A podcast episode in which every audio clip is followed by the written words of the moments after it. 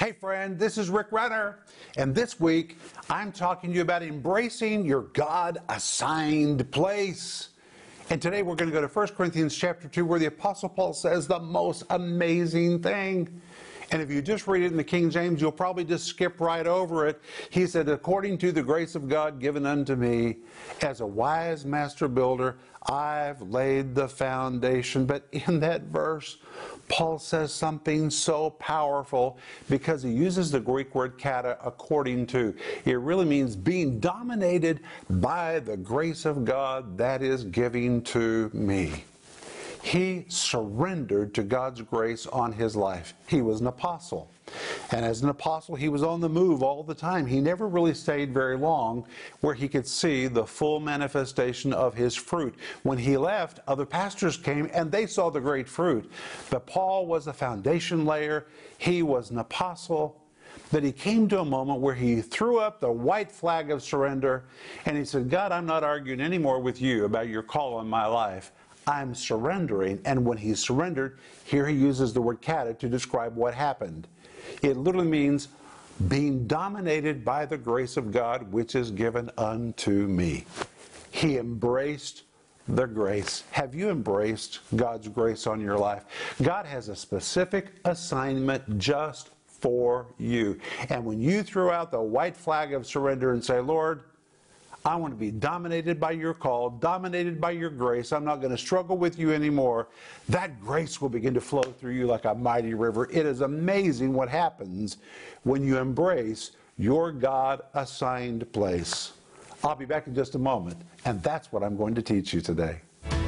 Stay tuned for a teaching you can trust, a message that will inspire, strengthen, and equip you with vital insights and understanding from the Word of God. Here is Rick. Welcome to today's program. I've been waiting for you, and today we're going to take the next step in finding out how to accept and embrace our God given place. God really has a place for you. You know, I'll tell you, in the early years of our ministry, I struggled with me. I struggled to know if I was as good as others. I even compared myself to others, put myself down. It took me years, but finally I came to a place where I understood God's grace shows up in me different than it does in others. And I'm not in competition with anybody.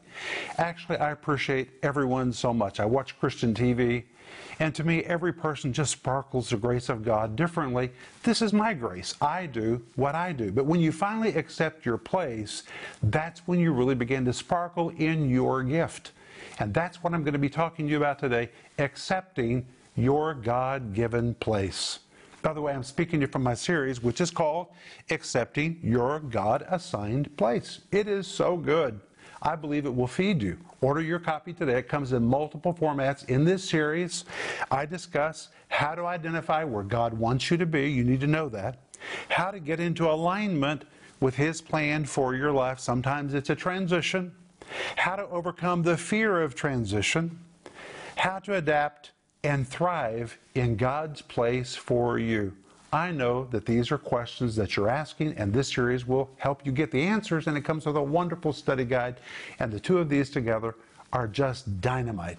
Right now, we're also offering you my book called The Point of No Return Tackling Your Next New Assignment with Courage and Common Sense. How I love this book. I wrote it at such a pivotal moment in my life when Denise and I and our family had taken the big leap it was the point of no return, leaving the United States to move into the Soviet Union. Denise and I had to embrace it, and we're still in the Soviet Union. In fact, this studio is not in America. This studio is in Moscow, Russia. We embraced the grace of God, and we have thrived in it. But we had to know how to cross the point of no return to get here and to do what God called us to do. And we had to learn that we could do it with courage, and God also expected us to use common sense. And that's what this book is about. I really want you to have it. I know it will help you. And today, for those who become partners, I always tell you we send you a package of books as our way of saying welcome to the partner family. We send you Denise's book, The Gift of Forgiveness, and we send you my book called Life in the Combat Zone. I'm not prophesying a combat zone. Those happen without prophecy. They just happen in life. This book is how to survive it, how to thrive and overcome in the midst of any situation. And this book is dedicated to partners. And when you become a partner, that is a financial partner, you regularly financially support this ministry, we send you that package of books. And my friend, when you become a partner, you're going to make a difference in somebody else's life. I know you want your life to count. When you become a partner with this ministry, every gift you give is going to make a difference in someone else's life. I promise you, we are careful stewards of every gift. We understand what it means to give. We also give to ministries. It's sacrificial, and we appreciate it when you become a partner with our ministry. But today I want you to grab your Bible and we're going to go to 1 Corinthians. Now, up until today, we've been looking at the Apostle Paul really transitioning into his ministry to the Gentiles, and all of that happened when he arrived in the city of Corinth. But he was an apostle. And because he was an apostle, it means eventually he's going to move on to go somewhere else. Eventually, Paul left Corinth and he moved on to the city of Ephesus, where he launched the next phase of his ministry. And later he wrote to the church of Corinth, and he said some very important things about embracing your grace and embracing your specific place. And that's what we're going to be seeing today. So grab your Bible and let's go to 1 Corinthians chapter 1. And today we're going to begin in verse 10 where he's addressing the Corinthians who are having a major problem in the church. They're comparing people to one another. And Paul says to them in 1 Corinthians chapter 1 verse 10, I beseech you, brethren, by the name of our Lord Jesus Christ, that you all speak the same thing, there be no divisions among you, but to be perfectly joined together in the same mind and in the same judgment. When Paul says that there be no divisions among you, that word divisions is the Greek word schisma.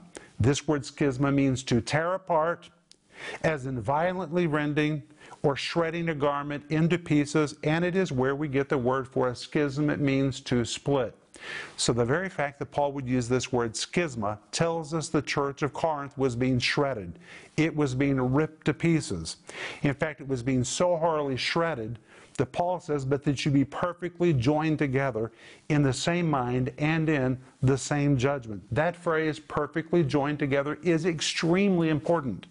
It is extremely important because it tells us how bad the shredding of the church had become. Perfectly joined together is a very old Greek term which means to put back in order, to mend, to repair, and it was used to depict the restoration of order after a civil war, which means a civil war was occurring inside the church of Corinth. Brother was fighting brother, people were taking different sides, slaughter was happening in the house of God. And when Paul says to the Corinthians, I want you to be perfectly joined together, it literally means set aside the weapons, put the war aside. It's time to restore order, rebuild the roads, rebuild communication. It's time to restore order to the church in the Civil War. You say, what was the Civil War happening inside the church of Corinth? Well, we know from verse 11. And 1 Corinthians chapter 1, verse 11, Paul says, For it hath been declared unto me of you, my brethren, by them which are the household of Chloe, that there are contentions among you. This word contentions is a translation of the Greek word eris. This word eris is very important. It is used in a political context to describe political parties that have different platforms and different agendas. So it means people in the church, different groups in the church, had different agendas. Some newer translations translate this word contentions as a parter, party spirit. It is bitterly competitive spirit, so consumed with its own self interest and self ambitions that it's even willing to split and divide to achieve its own goals and purposes.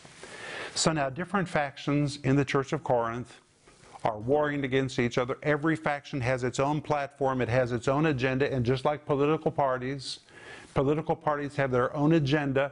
Every party, every group in the church was fiercely promoting its own agenda. Well, who were these parties in the church of Corinth? Well, we know that from verse 12. And 1 Corinthians 1, verse 12, Paul says, Now this I say that every one of you, everyone is a Greek word hekastos, it's all encompassing. It means every one of you without exception, which means this problem was affecting every single member of the church in Corinth. Every one of you saith, I am of Paul, and I have Apollos, and I have Cephas, and I of Christ. And Paul is so upset about this that he asks them the question in verse 13 Is Christ divided? The word divided is the Greek word merizo, which means to divide, to divide into parts, to cut into pieces, or to shred. And in fact, it is the very word used to describe the ripping of a garment. The ripping of a garment, not the clean cutting of a garment with a pair of scissors, but just the tearing, the violent ripping of a garment. Paul says, Christ, the church, in Corinth is being shredded by your behavior. And it was a party spirit that was at work inside the church. And Paul tells us in verse 12 some people were saying, I'm of Paul. Others were saying, I'm of Apollos. I'm of Cephas, who is Peter. And others were saying, I'm of Christ. Well, if you look at this list, you can figure out pretty easy how these political parties developed inside the church. There was the Paul party, there was the Apollos party, there was the Peter party, there was the Christ party. Well, Paul started the church. Well, when you're the founding pastor of a church, people have a special love and devotion to you. People became accustomed to Paul, to his style. He is the only pastor they had ever known. He is what they all thought was the perfect pastor, but later Apollos came. And Apollos' personality was different than Paul. Paul was rough, Paul was crude in his speech. He even writes about that himself. But Apollos was known to be a golden tongued orator. He used huge words, very educated. He sounded like an, an intellect. And people in the crowd said, Wow, we're not accustomed to this. We want Paul back. We like Paul's style. A new group in the church said, Well, we like Apollos' style better. Paul was crude. Apollos is intelligent. He's very smooth in the way that he speaks. And the church began to divide not over the subject of doctrine, they began to divide over personality, whose personality they liked best. And at some point, apparently, Peter had been in the church because there was even a Peter party. And last of all, there was a Christ party and the Christ party were the super spirituals who said, We don't belong to Paul, we don't belong to Apollos, we don't belong to Peter, not to anybody else. We only belong to Christ. And probably this was the roaming group who wasn't submitted to anybody's authority, and they claimed to be the super spirituals of the church. And the church in Corinth was being divided, and it was being shredded, and every one of these groups had their own platform, they had their own agenda, and like party spirits, they were fiercely promoting themselves to the exclusion of everyone else. And that's why when we come to 1 Corinthians chapter 3 verse 1, Paul says, "And I, brethren, could not speak unto you as unto spiritual, but as unto carnal, even as unto babes in Christ." Then in verse 3 he says, "For you are yet carnal." The word carnal, the Greek word sarkikos, which means given to fleshly behavior, fleshly, carnal. For whereas there is among you envying and strife and divisions, are you not carnal and walk as men? The word envy in this verse is the Greek word zelos. I'm going to read you from my notes. In a negative sense, it depicts a self consumed person who's driven to see his agenda adopted. One who is competitive, jealous, envious, resentful, and filled with ill will for anyone who got what he wanted. It is fierce competitiveness. Wow. But he goes on to say, envy and strife. The word strife, the Greek word eritheia, this is very, very important. It's a form of the word eris, which is translated contentions in chapter 1, verse 11. But here it is translated as the word strife, which is a great translation. And it describes a party spirit often translated as a party spirit because of its connection to political systems and political parties. It pictures an individual or group of people who push their agenda and ideas fiercely fighting to see their platform accepted. Thus, it results in strife, a self seeking ambition that is more concerned about itself and the fulfillment of its own wants, desires, and pleasures than it is in the corporate body. So people were dividing everyone pushing their own platform, their own agenda, the Paul party, the Apollos party, the Peter party, all of these groups fighting each other. And Paul says in verse 4 For while one says, I'm of Paul, and another says, I'm of Apollos, are ye not carnal? Sarkikos. You're so given to flesh, so flesh dominated. This is low level behavior. Then he says in verse 5, Who then is Paul? And who is Apollos but ministers by whom he believed, even as the Lord gave to every man. Do you notice, naturally speaking, if Paul himself was competitive, Paul could have said, Have you forgotten who started this church? Have you forgotten who laid the foundation of this church? Have you forgot who it was that first came to you? It was me, Paul. How could any of you like Apollos more than me? But Paul did not take that position. Instead, he said, Who is Paul? What is the big deal about me? And who is Apollos? What is the big deal about Apollos? Do you not understand? We are just ministers by whom you believe. The word ministers, the Greek word diakonos. We're simply slaves, servants by whom, in Greek, by whom indicates instrumentality. We are the instruments through whom you believe. He said, Even as the Lord gave to every man, why are you dividing over me and Apollos? Everyone comes to Christ through someone. If we keep dividing over that issue, we're going to divide all day. What is this nonsense? Then he says in verse 6 I planted, Apollos watered, but God gave the increase. The word planted describes the tilling of the soil and the planting of the seed. Paul says, My part was to be a planter. I was a starter. I was the first one to come. I had to toil the seed. My job was to plant the seed. That was my function. But when I was finished, somebody else came. That was Apollos, and Apollos watered. The word watered is a Greek word potizo, which means to water, to irrigate, or to nourish. It is a different function than one who plants. And here Paul is saying, what is the comparison of the two of us? We have different roles. I am a planter. That's what I do. I'm good at what I do. I'm a planter. I came, I toiled, I toiled the soil. I turned the soil. I tilled the soil. I worked with the soil. I pulled the weeds. I planted the seed. But when I was finished, my part was done. Apollos came, and Apollos did something different than me. He irrigated, he nourished, he watered the seed, and then Paul says in verse 6 if we're going to get excited about anybody, it shouldn't be me, it shouldn't be Apollos, it should be God because God is the one who gives the increase. The word increase is the Greek word auxano. This word auxano means something that is amplified, augmented, enlarged, enhanced, something that escalates or multiplies. And my friends, this is so very important. In fact, it's so important. Look at what Paul says in verse 7. So then neither is he that planteth anything. The word anything is a Greek word ti, which describes the most minute and minuscule detail. Paul says, quit thinking about us. We are minute, we are minuscule in this big plan. Neither he that watereth, but God that gives the increase. And my friends, I want to tell you, you can plant, you can water, you can do your part, somebody else can do their part. But if God does not get involved in the process, nothing's going to happen. God is the only one that provides the sun. He's the only one that provides the climate. He's the only one that provides the rain. God provides the atmosphere that makes it grow. And Paul says, rather than divide over personalities, let's fixate on God because God is the one who gives the increase. He says in verse 8, Now he that planteth and he that watereth are one. The Greek word hen it means we're equal in terms of importance. We have equal value. Our roles may be different, but both of us have very vital roles. And every man shall receive of his own reward according to his own labor. Now look at what he says in verse 9. For we, that word we means me and Apollos. He's talking about him and Apollos. Me and Apollos. I'm a planter, he's a waterer. We have different roles, but we, the two of us, we are laborers together. Together indicates they're not opposed to each other.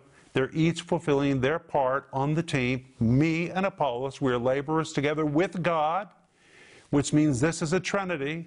It is Paul, it is Apollos, and the two of them, each doing their part, are working together with God. He says, You are God's husbandry, you are God's building. Well, up until this point, he's been using the illustration of a garden or a farm, tilling the soil, watering the seed, but now he changes he says, hey, here's another illustration. You're God's building. The word building is the Greek word oikodome, which means a building project. This is the construction of a building. So now Paul moves us to construction language. Then in verse 10, he says, According to the grace of God which is given unto me as a wise master builder, I laid the foundation, and another builds thereupon. In verse 10, when Paul says, according to, it is the Greek word kata, here it means according to or being dominated by the grace of God given unto me. Now Paul's drawing attention to himself. He says, I have a special grace. Kata, it dominates me. This is the grace on my life. It makes me unique. It makes me different than others, and I understand my role. This is the particular grace given unto me. It's a grace different than the grace given to Apollos. Paul says, as a wise master builder. The word wise is the Greek word sophos, which in this case describes special insight. God's given me special insight, he says, to be a wise master builder. In Greek, this is the word architecton. It's where we get the word for an architect. An architect who develops the plans, designs the plans, defines the communication, works with all the builders, but he is an architect. He doesn't do the building himself. He designs and gives oversight to the project. And Paul says, I know what is my grace. I can't do it all. He said, My part is to be an architect, and I have special insight. I'm a wise master builder. I see the church, I see the body of Christ, I see what needs to be built, I see what needs to be done, but I can't do it without partnership with others. Paul knows his role, and he knows what is the role of others. And that's why he goes on to say, another builds thereupon. Notice he's not threatened by that. He said, when my part's finished, somebody else comes along, they build on top of the foundation. What nonsense it would be to build a foundation and to finish and walk away and say, what a great foundation, but never build the building. But Paul says, I don't build the building. I'm the architect. I lay the foundation, I set the plans in place, but another builds thereupon. Paul has no competition with Apollos or with anybody else. He learned to shine in his gift. And in these chapters, Paul forbids competition and forbids us to compare ourselves to others. Just like Paul, you and I need to say, according to the grace given unto me. You need to understand what is your grace and not fear that you're less than others or that others sparkle better than you. Forget about others and learn what is your grace. Embrace your grace. God's assigned place for you. Embrace it, and you'll be the best you can be. And that's what God wants you to be. But you've got to embrace God's grace for you to really flourish. And by the way, never compare yourself to anybody else. You're not like anybody else. Other people sparkle different than you, and you sparkle different than anybody else. We're out of time, but I'll be back in just a moment, and I'm going to pray for you. How do you get from where you are to where God wants you to be? Sometimes before you can get into the right place, you have to get unstuck from where you are. When you finally move into the place God has for you, you'll find supernatural blessings waiting for you. In the five-part series, Accepting Your God-Assigned Place, you'll learn how to identify where God wants you to be, how to get into alignment with God's plan for your life, how to overcome the fear of transition, how to adapt and thrive in God's new place for your life. Available in digital or physical format, starting at just $10. This series will help you make the overdue decisions that you wanted to make for a long time. In addition to this teaching series, you can also purchase the book The Point of No Return. In this powerful book, Rick vividly describes how to take steps of faith into your God-designed future. It's time for you to stop looking across the river of change and start believing the waters will part as you step forward in faith. You can do it, but you need to know how, and that is what you'll discover in this timely book. Don't delay ordering your copy today because it will help propel you into the plan God has for you.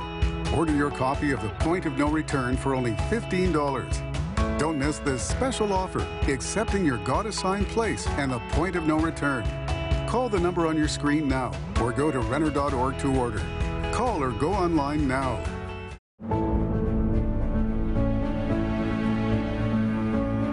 When Denise and I began our ministry many decades ago, the Holy Spirit gave us Romans 10 18, which says, Yea, verily, their sound went into all the earth, and their words unto the ends of the world. And in all of these decades, we've been doing our best to obey this mandate from heaven. And today, miraculously, we are reaching people clear to the very end of the earth. We're reaching people in the Russian speaking world, and millions of them. We're reaching people in the English speaking speaking world, and large numbers of people are now reaching out to us for prayer, support, and resources. As a result of all of this growth, we need a new ministry home in Tulsa, And we need to construct a new TV studio in Moscow where we can prepare teaching that will change people's lives. In Tulsa, we have no more room to grow, yet we're growing exponentially all day every day. Our pastoral partner care department is ministering to people from around the planet who are reaching out to us for prayer and support. Oh, how I wish you could be there to hear the calls and see how people's lives are literally being changed. And in Moscow, we are bursting at the seams as Russian speakers from around the world are reaching out to us for prayer and for support. We're producing up to seven daily TV programs, and we desperately need a larger studio to produce Bible teaching that people can trust that will change their lives. In both locations, in Tulsa and in Moscow combined, we need 50,000 square feet of new space so we can minister to the precious people God is bringing to us. And with the land, architectural plans, all furnishings, TV equipment, everything we need, the entire ministry expansion project comes to $120 a square foot. And friend, it's not about buildings, it's about having the space we need so we can effectively minister to the needs of people. We're told in Matthew 28, verse 19, go into all the world and teach all nations. That's what we're doing, but we need your help so we can do it more effectively. We need a new ministry home in Tulsa, and we need a new studio in Moscow where we can prepare teaching that people can trust. And I'm asking you today to ask the Holy Spirit if He wants you to be a part of the giving team to help us accomplish this expansion project. Ask Him today, Holy Spirit, would you want me to be a part of this? And do whatever He tells you to do as together we fulfill the great commission of Jesus in Matthew chapter 28, verse 19. You know, when I understood Paul's words in 1 Corinthians 3:10 where he says according to the grace of God given unto me, it really set me free. Paul said, There's a grace of God given to me. It dominates me.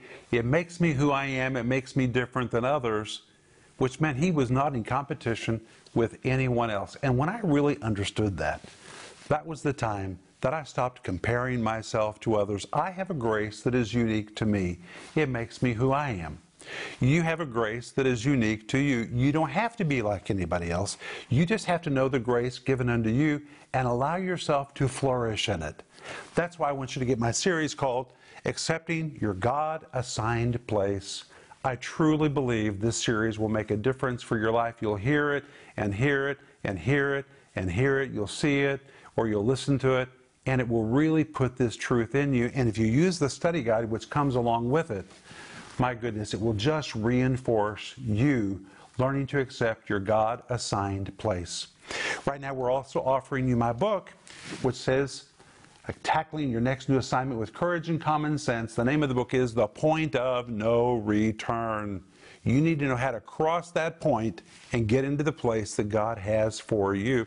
And as I always tell you, for those who become partners with our ministry, first of all, I want to say thank you if you are a partner so grateful for you. And if you'd like to become a partner, that is someone who financially, regularly supports our ministry by calling us now or going online, when you become a partner, we'll immediately send you a package of books that are dedicated to partners. That's our way of saying, Welcome to the partner family. And I speak the blessing of God to you in Jesus' name. Accept the grace of God that is given to you. I'll see you tomorrow. Until then, remember Ecclesiastes 8 4, where the word of a king is, there really is power.